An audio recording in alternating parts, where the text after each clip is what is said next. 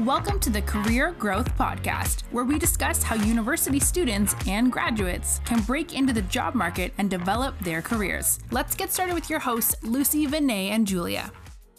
Hello, and welcome to the Career Growth Podcast. I am your host, Julia. If this is your first time here, welcome to the show. So, on the show, we like to discuss everything related to graduates and university students and everything you need to know in order to get into your first entry level role and how to be successful. So, before getting into it, I'd like to introduce my two lovely co hosts, Vinay and Lucie. Hi, guys.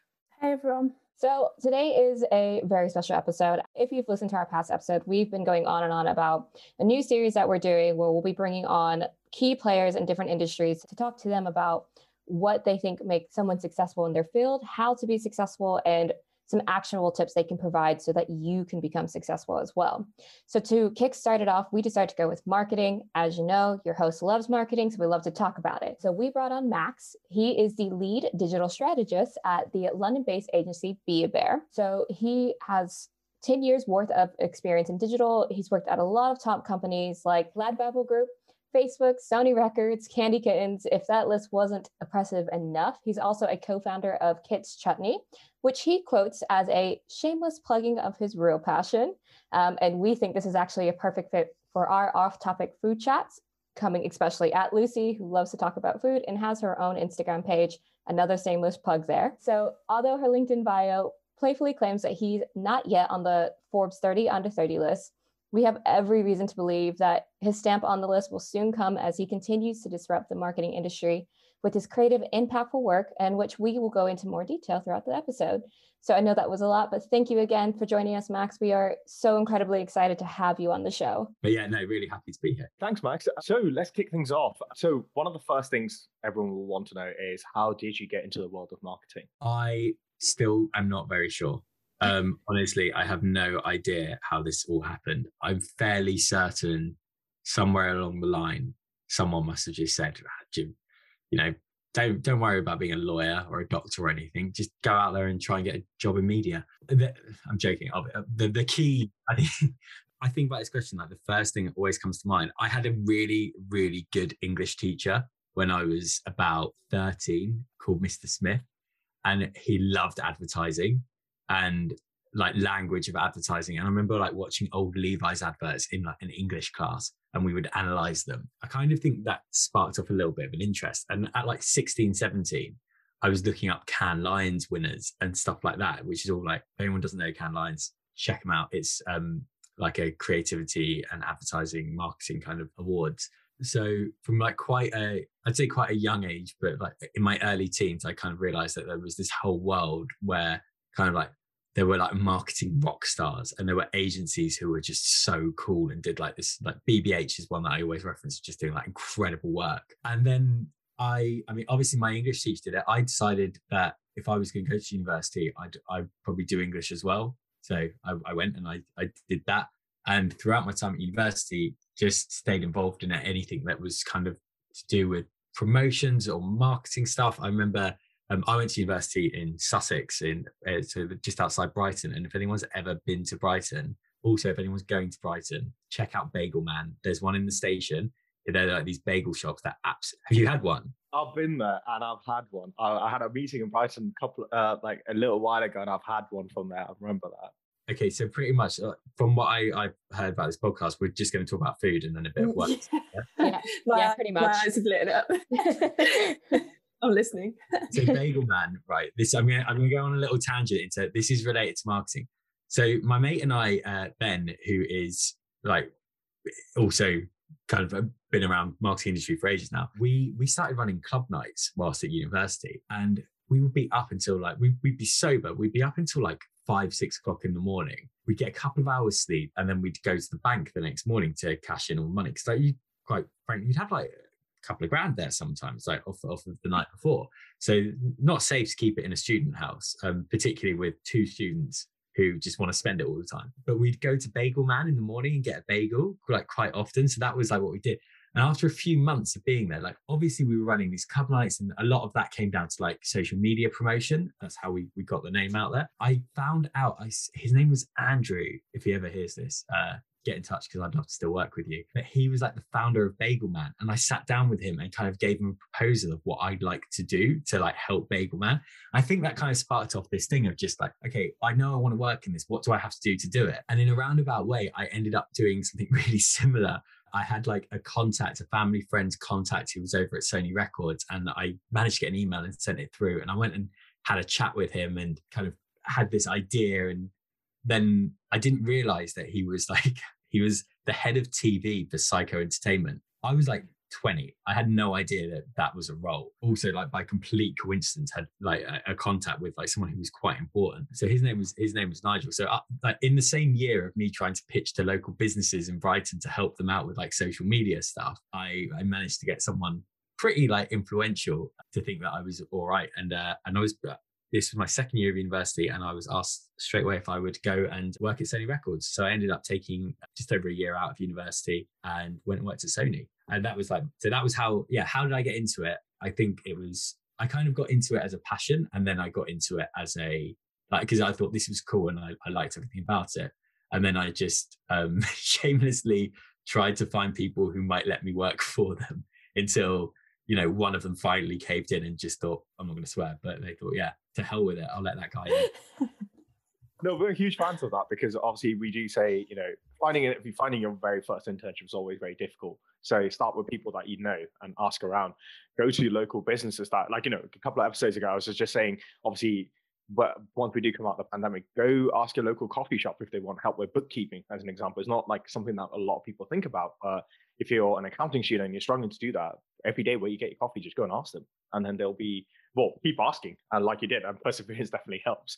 Eventually, you will find someone that will take you on. So I think this is like something so, so important as well. Because if you're going to somewhere that you go every day and you already like it from a consumer point of view, then you can start to see the falsehoods. I, I actually spoke to I spoke to a copy shop that I used to go into and work from all the time. Um, and it was like, and I ended up sending over an email and just say, hey, here's a bunch of ideas that you guys could try and do. Like, and this is just me coming at you from a consumer point of view. I, I don't think I used the word consumer because again, I was like 20. I didn't know what these words really were. I was like, oh, look, as a as an like everyday customer, you know, you're right near the station. You should be getting some people outside the station doing promotional stuff, like giving out uh, cards to come in and get like a free coffee or something. And um, I mean, I don't know if they they ever did them. Uh, look at that that actual coffee shop that I'm talking about now has three branches and it's still independently owned. So I mean, they've done something right. Maybe not listening to me was what they did right though. I'm sure you're being humble here. I'm sure they took on your advice, Max. So by the way, if, uh, check out Max's website. So if anyone that's listening to this, check out Be a Bear. Just search on Google and you can see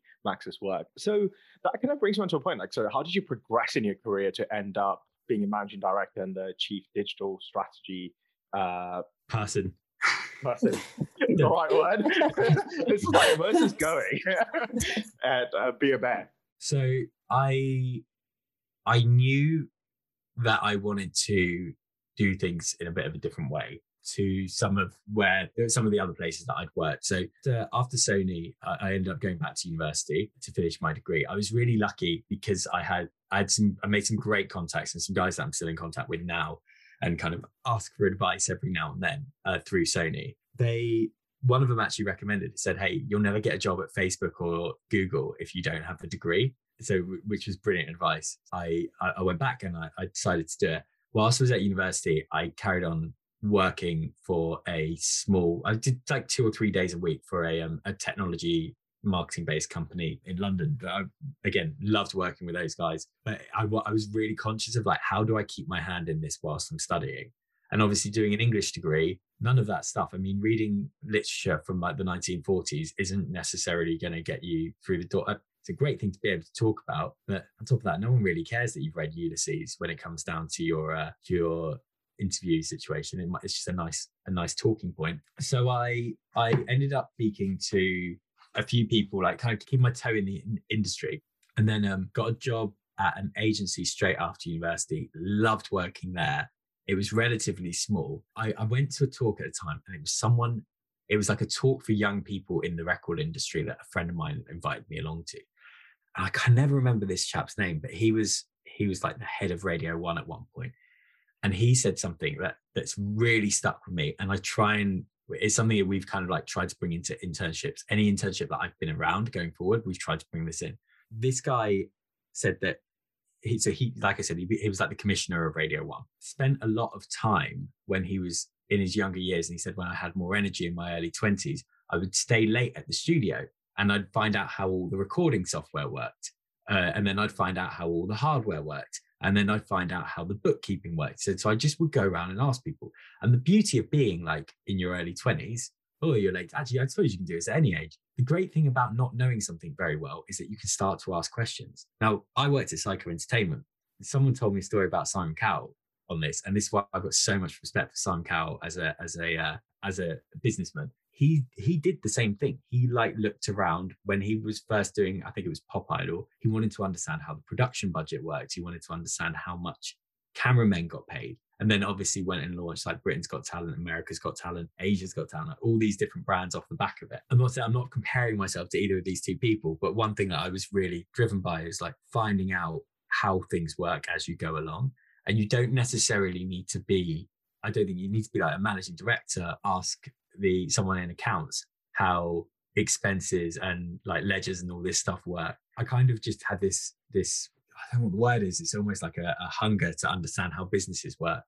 Uh, so when the opportunity came about in 2018 to go and launch Be a Bear, and there's a, there's been a couple of people who were kind of really pivotal for that. I was quite against the idea of it because it's, it's it's pretty scary. When we when we kind of got into it and started going, it's it's been one of those things that's just have taken a life of its own. And because we've tried to always employ people who are kind of quite curious and quite hungry to learn different areas of business, I think is is taken on a life of its own. That is something that we've been drilling into each of our podcast episodes, the importance of just like curiosity and having the confidence to kind of, you know, utilize your network and just really kind of throw yourself in the deep end and, you know, take every learning opportunity on the chin and just really kind of get involved. So I love how you've put that into like a practical perspective, I think our listeners will really kind of resonate with that. So something that we we do with, and this is something I had in place from a couple of different companies, but we, have been really conscious of with interns who come in to be a bear, is we try and set them a project, and I always try and make it a project that's got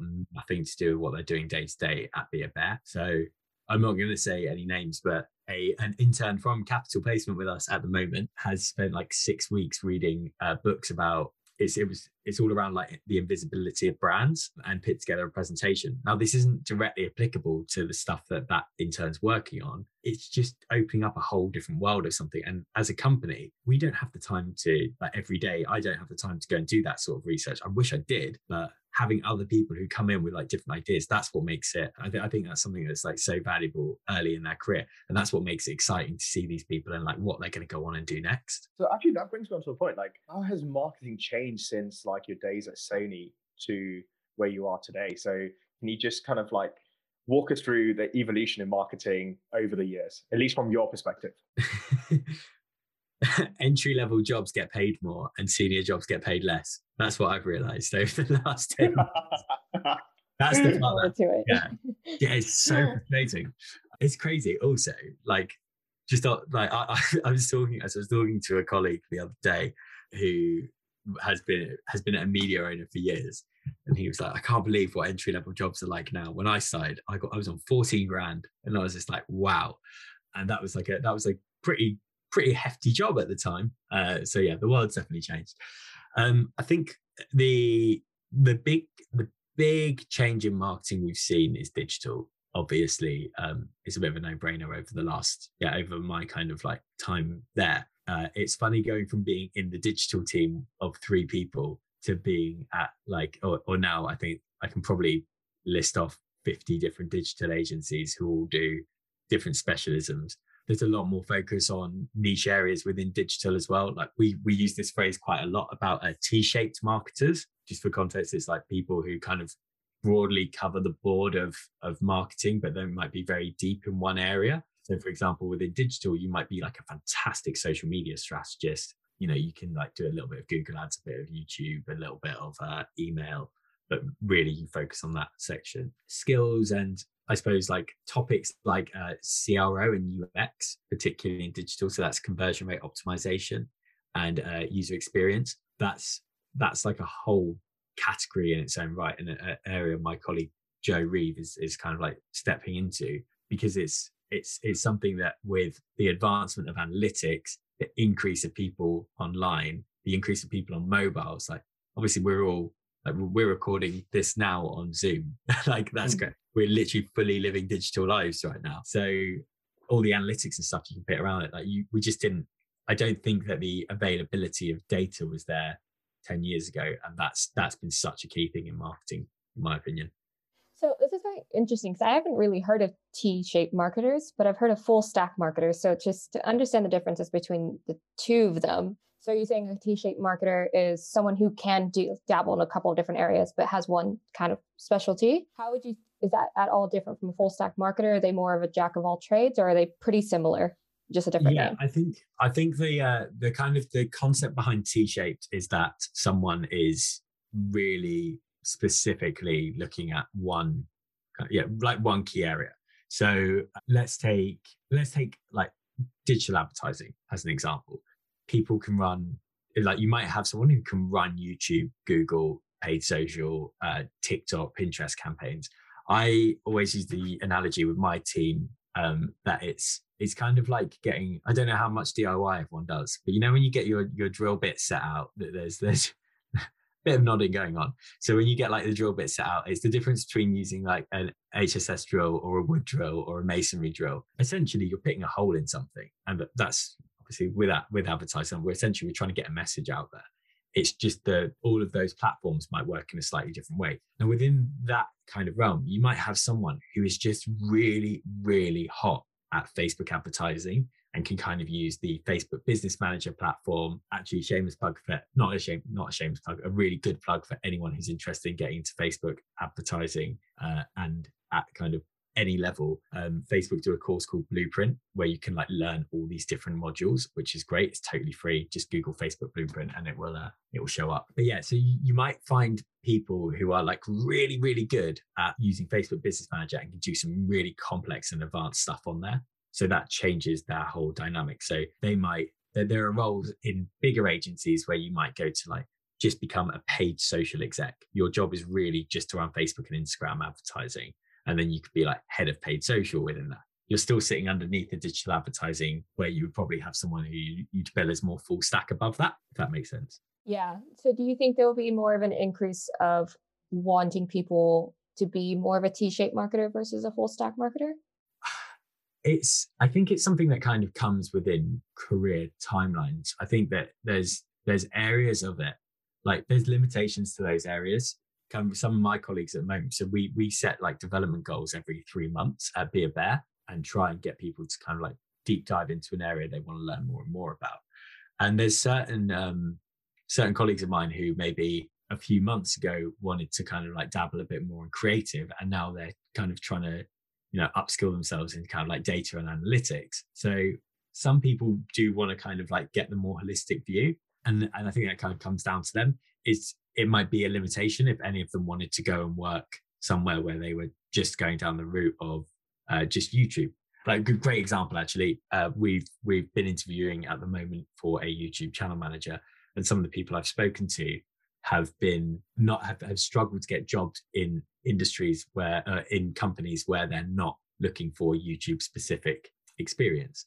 That obviously has been a bit that, that's a bit of an issue if you spent the last five years just working on YouTube channels. You know everything about YouTube, but if I gave you Google Analytics, you might not know about Google Analytics yet it's one of those kind of issues that a lot of candidates tend to have when they specialize, especially very early on in their career as well, because you kind of miss out on the breadth and you just go really deep into one area too early in your career. And that that's kind of like a constant problem that I hear a lot about from candidates because like they do very specialized masters even without any kind of previous experience. So they kind of go from like an undergrad degree in marketing to a very specialized master's degree. And then they come out and they're just like, you essentially get put in a box and it just becomes very difficult to break up. So I get what you're trying to say, Max. That's a really good point. So I'm gonna dial it back to people who are kind of like Julia T marketers, full stack what? So I'm gonna dial it all the way back to the, the beginning. And I love to ask people this question depending on the industry, but to you and based on your opinion, what makes a great marketer in 2021 and how has this changed since 2020?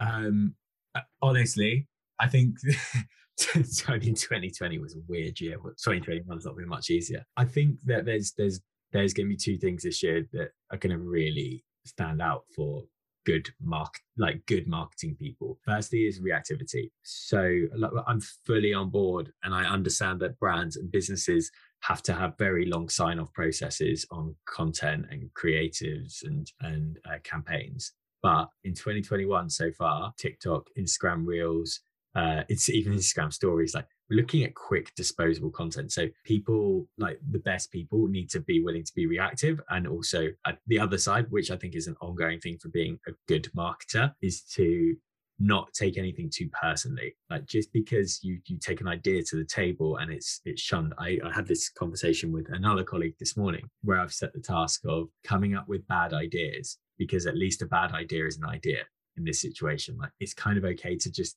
just say some things and, and see what's going to work. Yeah, there's there's kind of two key things that stand out in 2021 for me so far. So that sea shanty meme that has gone like mental. No one would have expected that. I mean, obviously, no one expected COVID last year, but the other part of that is a uh, really, really current. Um, there's a PR company called Frank who look after Heinz and Weetabix. Mm-hmm. I don't know. Has anyone has everyone seen this? Oh yeah. yeah. We actually posted this on our Slack channel yesterday. Yeah. So two days ago, they came out with this thing of like Heinz baked beans over Weetabix. And I know capital placement, like you guys do a bit of a, there's probably a bit of an international thing. So people might not know what Weetabix are or Heinz baked beans. In short, it's stuff that does not go together very well, but it's also brilliant.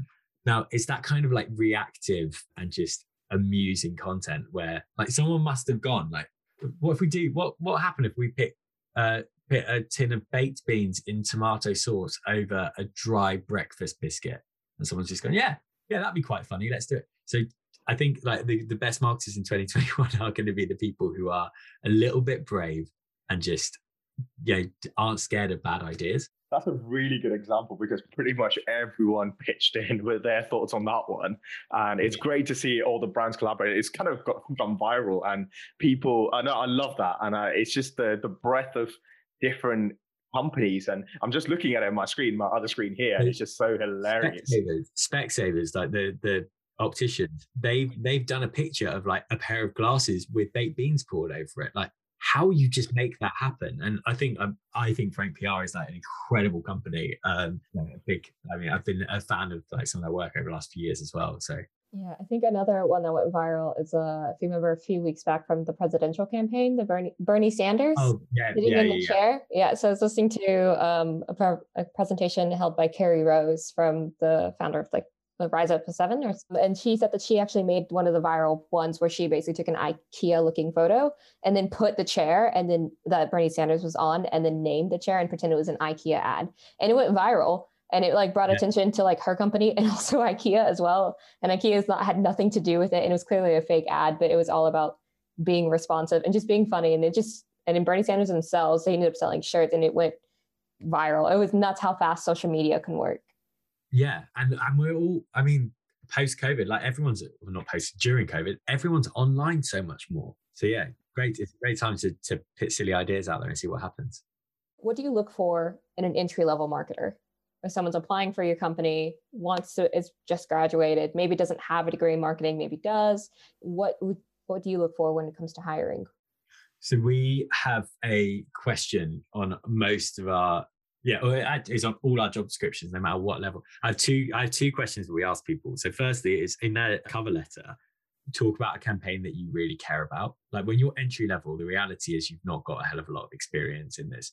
I, I don't necessarily want you to try and like say, hey, do you know what? I I ran a, uh, a lemonade stand at a country fair, sold loads because we put up a blue poster rather than uh, actually if you actually, if you did say you sold more because you a uh, you split test the posters you use, then I'm in. You're like you you've got a full time job straight away. Mm-hmm. Um, but if you if you haven't split test posters, like that, I think if you're if you're coming in entry level, tell us about stuff that you really care about because that shows like a bit of a passion and, and interest in the industry. The other question and we, we have like five set interview questions for everyone and my favorite one to ask people is what do you want to do when you grow up? And it's it's one of those questions that i feel like the most interesting answers i've had are the people that you you want to carry on having a conversation with and you just go so off topic when you ask that question.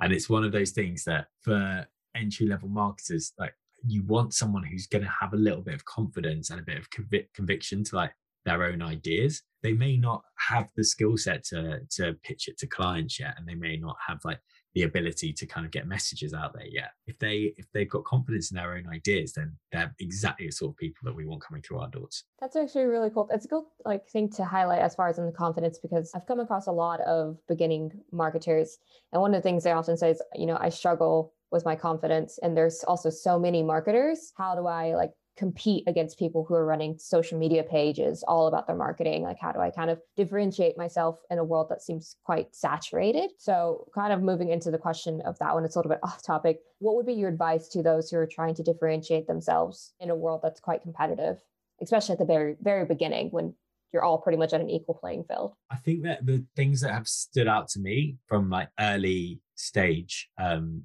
applications people who cut like write blogs or or have like Twitter feeds.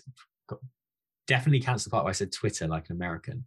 Uh, no disrespect. you know I mean? It's okay. They do it all the time. It's fine. Yeah. When they've got like Twitter feeds going, yeah, I think so. That's the question. The best standout entry level applications have been people with Twitter feeds, blogs. Maybe it's it's like they've just kept a, a, track on things on LinkedIn, or they've even got their own kind of portfolio somewhere of ideas around marketing or campaigns that they wanted to review. They used to, or it's still running. There's a Twitter feed called One Minute Briefs, which for creatives is is great, and I think for people, particularly, I, I know a load of uh, creatives who, when they're out of work, they just do stuff on One Minute Briefs because it's a nice way to kind of keep involved with stuff. Really, what we always look for is just then the point of difference is people who are coming in and they've got some fresh ideas. Like I said in our in our question on our job descriptions, tell us about campaigns you're interested in. The people who come back and if they if they say, hey, look, I really like the Coca-Cola campaign, that's great. If someone came back to me and said, oh, there's this like beer campaign for this small brand, I think it's fantastic. I want to hear more about that campaign. Like we all know the Share a Coke campaign. Yeah, it's brilliant. Or okay, yeah, McDonald's with I'm loving it. Like that's that's great cool. I can go online and Google great marketing campaigns, and those two will be in there. But if you start telling me like niche little ones, I'm fully in. I want to hear what they're talking about. Definitely. Um, that's actually one of the things that we actually ask for like marketing related interviews. It's just like name a brand that you admire and why. And the people that tend to say Apple, Coca Cola, I'm just like, next candidate, please. Because like it's just so obvious and it's just like pretty vanilla as as far as like an answer goes. So I get what you mean, Max. I have That's one actually quite to add as well. And this is this might just be me. Please, please, please, anyone who is doing a CV, put it in a PDF. It's mm-hmm. so simple. But when I get a CV through in Word and it, and the formatting's gone off, and I'm just like, there is this is going to take there's too much foundation work there that, that you just need to just get it in a nice PDF, save as PDF, easiest thing you can do. Can I come up with a other side of the coin argument for that? Because we always give two versions of CV because you know the new application tracking systems, the ATSs, they're not able to pick up PDF as easily. So if you're applying to a big firm and you kind of know that they're using an application tracking system, which to be honest, vast majority of candidates don't know at entry stage. They even yeah. know that their application don't get seen by a human. They don't pick up PDFs too well. So we usually say if you're applying to a big company, go with a Word doc. But if you know it's a human reading it, send a PDF because it's a lot easier to open, etc. And the formatting is a lot easier. So whenever we do a CV edit, we always give two versions. So thanks for that, Max. But it's a, no, I I 100% agree. Okay, yeah, delete delete what I said. Don't send a PDF. No, no, no, no. It makes sense. It, 100% makes sense. But this is, comes down to like candidates doing research on the firm and knowing yeah. who's going to be reading or what their process looks like. So if you're applying to like, you know, some of the big, like, you know, if you're applying to Apple, there's no way your CV is getting read by a human the first time when you make that application. It goes straight into an ATS system and it gets screened out. So, or screened in, whatever, whichever way it goes. So just a quick point on that one, because there was actually quite an interesting LinkedIn post about this a couple of days ago that actually was on the featured list talking about the ATS systems. Um, yeah, I, I, will, I will check it out and I will stop shunning people if they send me Word docs. You're listening to the Career Growth Podcast. Do you have a question for one of our hosts? Send us an email at the CG podcast at capital placement.com. Do you prefer very creative looking CVs, which are kind of, you know, has lots of colors, kind of really cool design, versus a very standard CV design where you kind of got the name, education, work experience, and like your skill set at the bottom?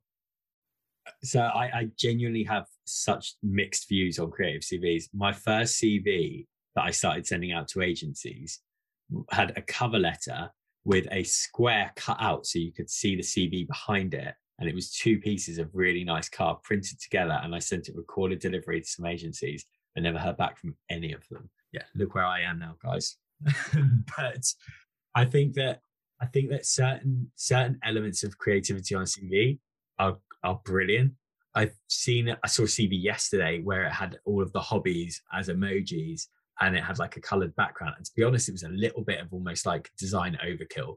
So I think that there's a way what we always look for is people who can communicate clearly and like efficiently. What's that? Is it a Mark Twain quote, which is something like I would have written a, a shorter letter, but I didn't have time, or something like that. It's like take your time to get it like in a clear, concise way.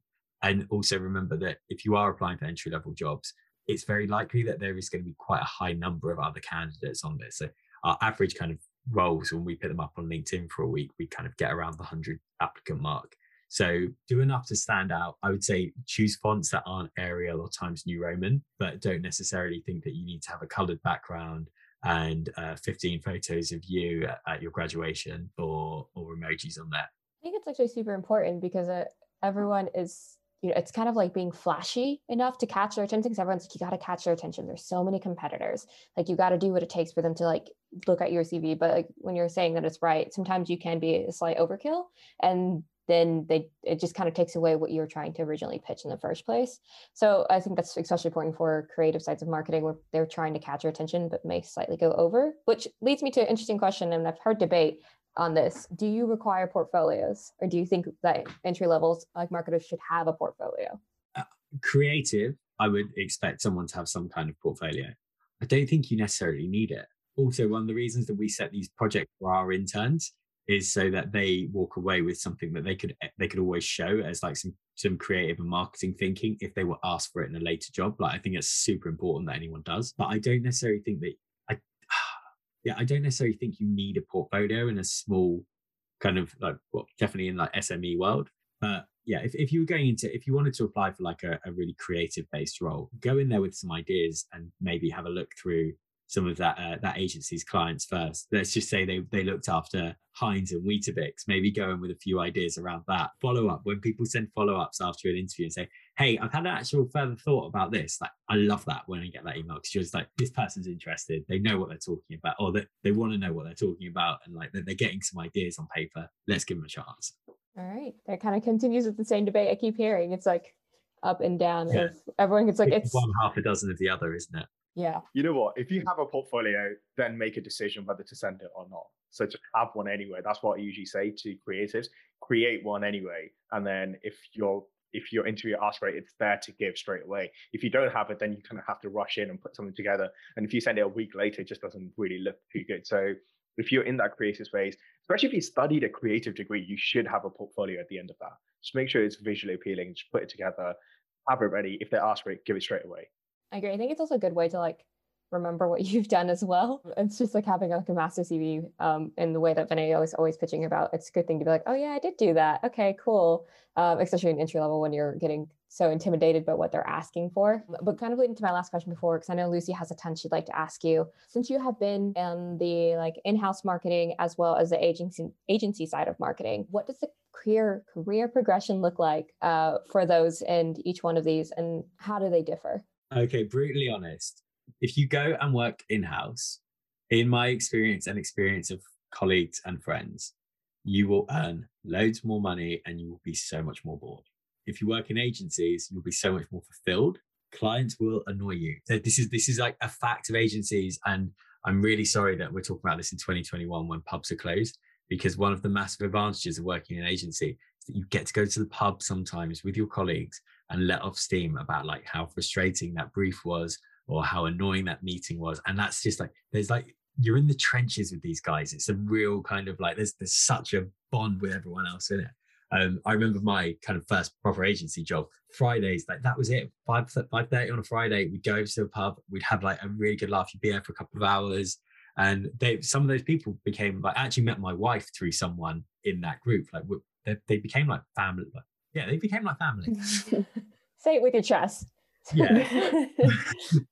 I think it changes when you're in house at brand on brand side because you do have a little bit more limitation to what you're able able to do. There, there are there are going to be I'm not going to lie there are going to be brands like if you went and worked for like a, a super brand, let's say like Heineken for example, it's going to be a totally different experience to going to a like a peanut butter brand or a I'm trying to think of like another another kind of small small industry kind of product. But yeah, I I would suggest to people to go and work in agency, and I'd suggest if you're really good to apply to be a bear. um, you will get paid, but yeah, otherwise, otherwise, I would say if you if you just want if you want to go for the money, go go to the big ones. The progression path, though, is interesting. I know a lot of people who have bounced onto both sides of it, and I think that that's that is kind of something that within the marketing, if you look at it as an industry, marketing, advertising, media, moving around tends to be the way, or was traditionally the way to kind of get promoted. I think there's a lot more opportunity now for people to like upskill themselves in jobs and take on more areas of that. So, um, so yeah, it's it's a lot easier to progress by moving, but if you stay put and you really try and like bite off more than you can chew constantly, maybe that is a good way to to move up the ladder internally as well. Super. I feel like that provides like a lot of insight for a lot of people in general. A lot of like entering marketers like, do I like passion? Do I want money? It's just, just like oh, weighing oh, yeah. between the two. I, um, I'm still weighing up the two myself. I can never work out which one I want. I think it just depends on the day, to be honest. The day yeah. and the hour, the minute, the client that you get, and then it just it just fluctuates. I like some days I wake up and like I would love to work for a like one of those massive corporations and just be a number, but know that I could get like a really steady salary and I don't know like 45 days holiday a year and probably disappear into the fold. No one could hear about me. But then other days, I wake up. I'm like, I'm so glad I'm like on the cold base of moving forward with like this brand that I genuinely really like. Some of the brands you work on an agency side are great because you really believe in the products as well. Yeah, I understand that. Well, kind of now go into the more technical things. Well, I guess so. I'm going to move this to Lucie because she has a lot of a lot of questions regarding the key skills and tools and the resources. So start racking your brain about names here. yeah, so obviously a lot of our listeners they are kind of entry level and it's kind of important on this podcast that we do like to to help them understand kind of the key skills like t- tools and resources that they really need to kind of invest in to give them the best chance um, in the competitive market.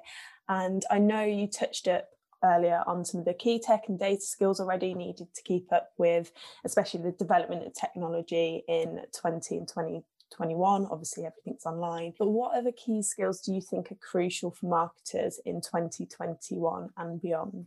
So, skill wise, I think organization is going to be a massive, it is just something massively like project management on anything to do with marketing. It's, it, they're kind of like symbiotic. You, you need to have some level of project management.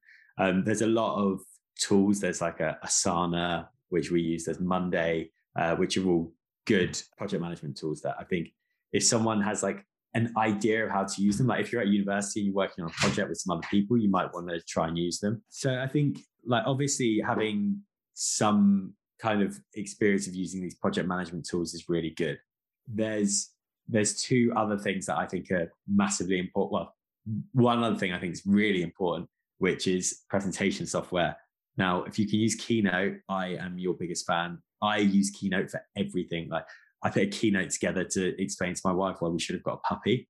Um, I regret that because I'm now watching the puppy jumping up at the side. She's not a puppy, she's two. But if, if, people have like experience of using it, it's always a massive help. Uh, we try and push people to use it quite quickly because I think it's it's a good way to communicate your ideas. If there's any kind of experience of using things like Excel, simple things like pivot i say simple things simple things for some people like pivot tables are really really beneficial because you want to be able to communicate data clearly. So i suppose keynote and, uh, and excel come as this kind of like how to understand the analytics and data side. And then in terms of just like stuff that people can do i mentioned earlier facebook blueprint which is a really mm. good online resource to learn how facebook advertising works. Google have something similar called skillshop which is brilliant. It's a lot of our team do it Another thing that we try and get everyone to do when they first start is to do the Google Analytics Power User course, which is like out of the box, super simple. It just shows you, it gives you a demo account on Google Analytics and shows you how to understand Google Analytics. Like those kinds of things. Once you understand it, it goes back to what I was saying about like how to use different drill bits. And analytics software is an analytics software. When you know like what numbers you're looking for, it's as simple as that. No, it's really important. And we do talk about that a lot on our podcast, kind of, you know, again, bringing in your earlier kind of conversation about curiosity and how important it is to really kind of just throw yourself in the deep end and out of your comfort zone really there's a lot of kind of skills that you definitely need to to bring on board that's not directly linked to what you want to do as well but yeah th- those are really good for obviously marketing focused things so building on that question what are the key skills or requirements often overlooked or not taught at university that students should pay attention to and develop themselves? I think the uh, I, I, do think that it's the time spent on platforms like Facebook, Google Analytics, uh, Google Advertising. There's it feels like there's always a lot of there's a lot of stuff that's very theoretical at university, which is which is brilliant, and it's great to have that kind of that way of thinking. There's the dog. She agrees, fully agrees with this point. So yeah, they would be they would be things that whenever we get kind of very fresh like graduates, interns, entry level people, it's that's the stuff that they they've not got around to using yet. Cool. That makes a lot of sense. And as we're on the topic of kind of social media, um, I think it's kind of very relevant at the moment to kind of ask this question. How do you feel about influencer marketing? mm. Yeah, I don't like it. I think influence marketing. My my thoughts on influence marketing is so mixed over the years, and I I've worked with lots of influencers. Um, so one of the projects I did at Sony was around influencers. At Candy Kittens, we worked with loads of influencers. We were practically founded by uh, well Jamie Laing, who is uh, obviously TV personality and and influencer kind of also top bloke, like really, really nice guy. So buy Candy Kittens. And please, can anyone at Candy Kittens send me some more because I'm totally out at the moment. Let me uh, yeah. yeah. Oh, that makes four of us. yeah.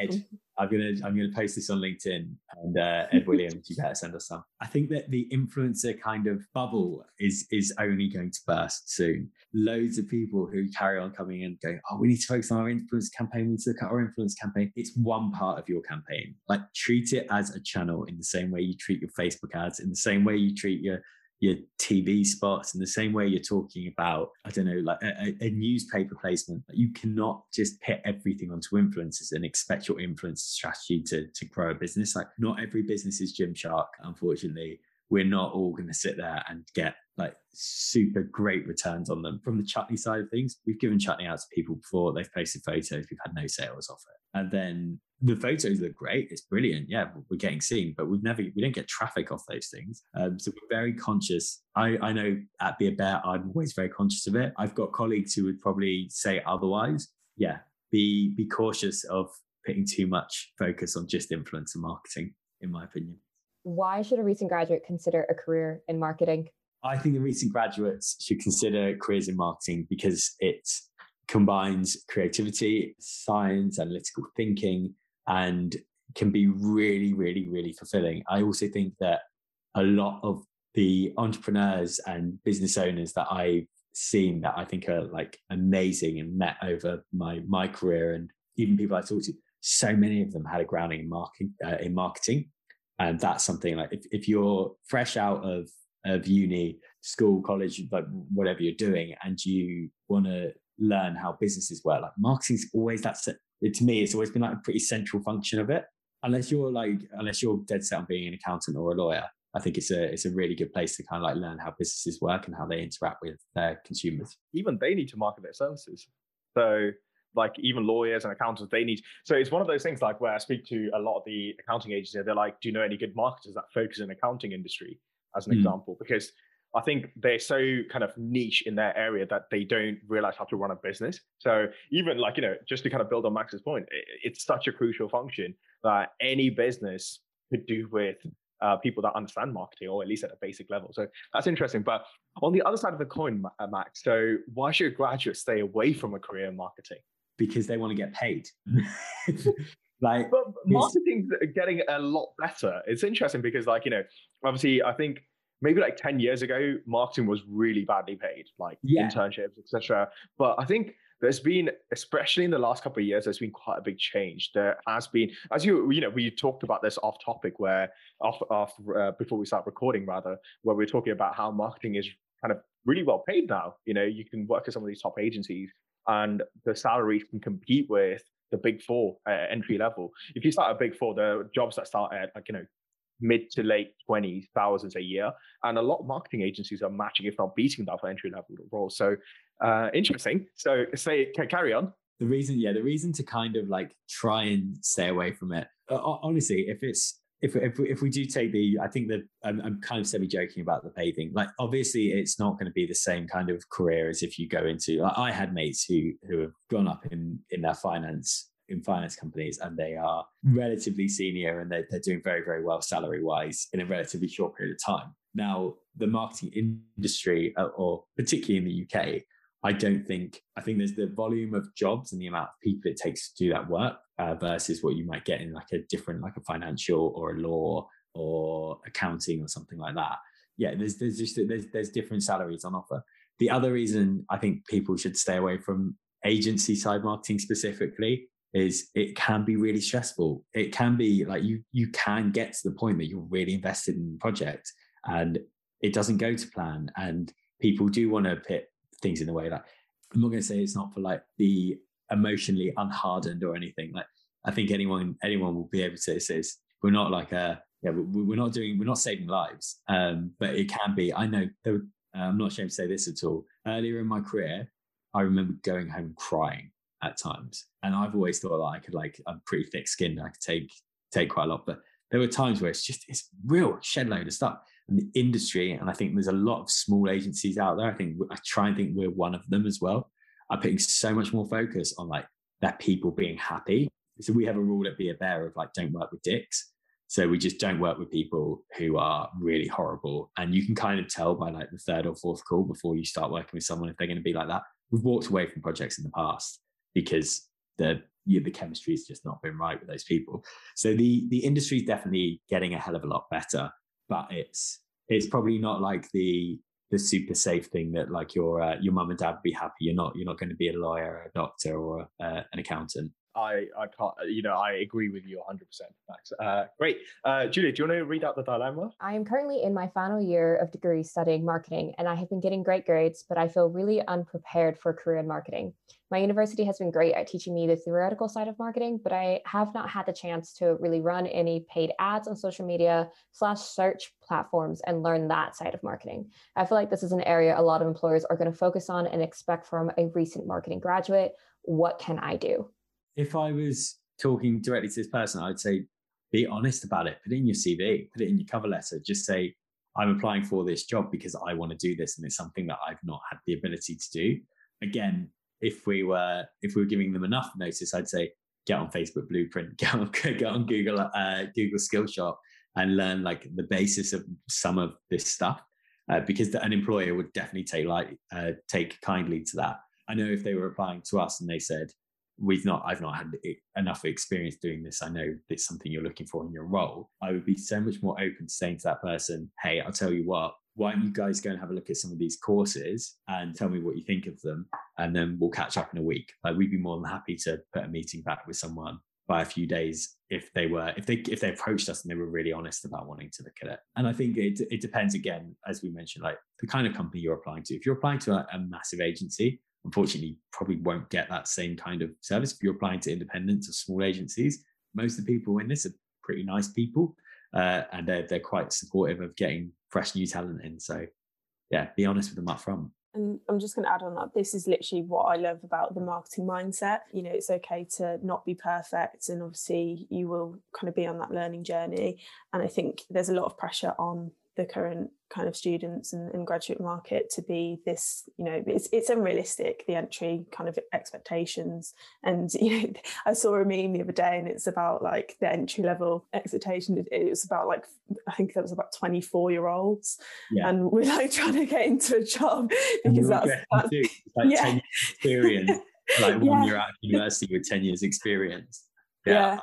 I, I nearly put that on linkedin yeah, LinkedIn it's so true and i just think like you know you just as long as you're passionate you're confident you show you've got like the willingness to learn and you're dedicated that is a really important kind of area to be focused on. But yeah so i think it's it's very very stressful times for the current kind of student and graduate market but that's what we're here for to help so. Thanks. Um, one little bonus question which is off script and feel free to say no to this but i was going to ask max any tip to a 21 year old max if he was graduating in this year in the pandemic? what what would I say to 21 year old Max? I would say to 21 year old Max, I'll tell you what, mate. Uh, you know all your friends who are doing finance and have nice big houses in the country and like cool flats in the city by the time they're 30 do what they're doing no i think i would say to i would say to 21 year old max the one thing i'd say is the thing that has taken me 10 years to understand like we are not saving lives okay compared to what some and not to too virtuous and stuff, but the people like the doctors, the nurses, policemen, all those people over the last year have gone through. And we've been sitting here behind our laptops, drinking our coffees with our own milks, like, you know, just churning through social ads. Like, you're not saving lives, absolutely fine. And if, if 21 year old me graduated the pandemic, I'd say it's, it's, it's all right to have a little bit of time to work out what you want to do and find a company that you actually want to work for as well don't don't just go with it because it's a job. Great, great advice. Thanks, Max. I think that's everything from us. I think we've tortured you for the last kind of hour and 15 minutes. and right. I think it's time to uh, let you go. But thank you so much, Max, for joining us and for all your kind of honest advice for all the candidates or anyone listening to this, rather. So uh, thank you on behalf of Julia and Lucie. Um, I hope it was helpful. Oh, awesome. Thank you very much, guys.